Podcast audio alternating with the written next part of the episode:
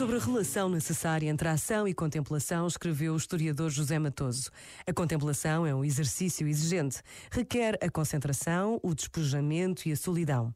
Exige de quem a busca o descentramento de si mesmo. Por isso, não é só um exercício de lucidez. É também uma forma de vida. Por isso, há ordens religiosas que se lhe consagram inteiramente. A antiga polémica entre ordens ativas e ordens contemplativas não tem sentido. O olhar abrangente e lúcido sobre o mundo diz-nos que a ação e a contemplação não devem ser exclusivas e que é inútil estabelecer regras acerca do grau de consagração a uma ou outra.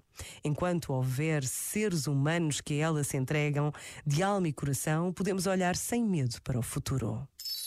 Este momento está disponível em podcast no site e na app.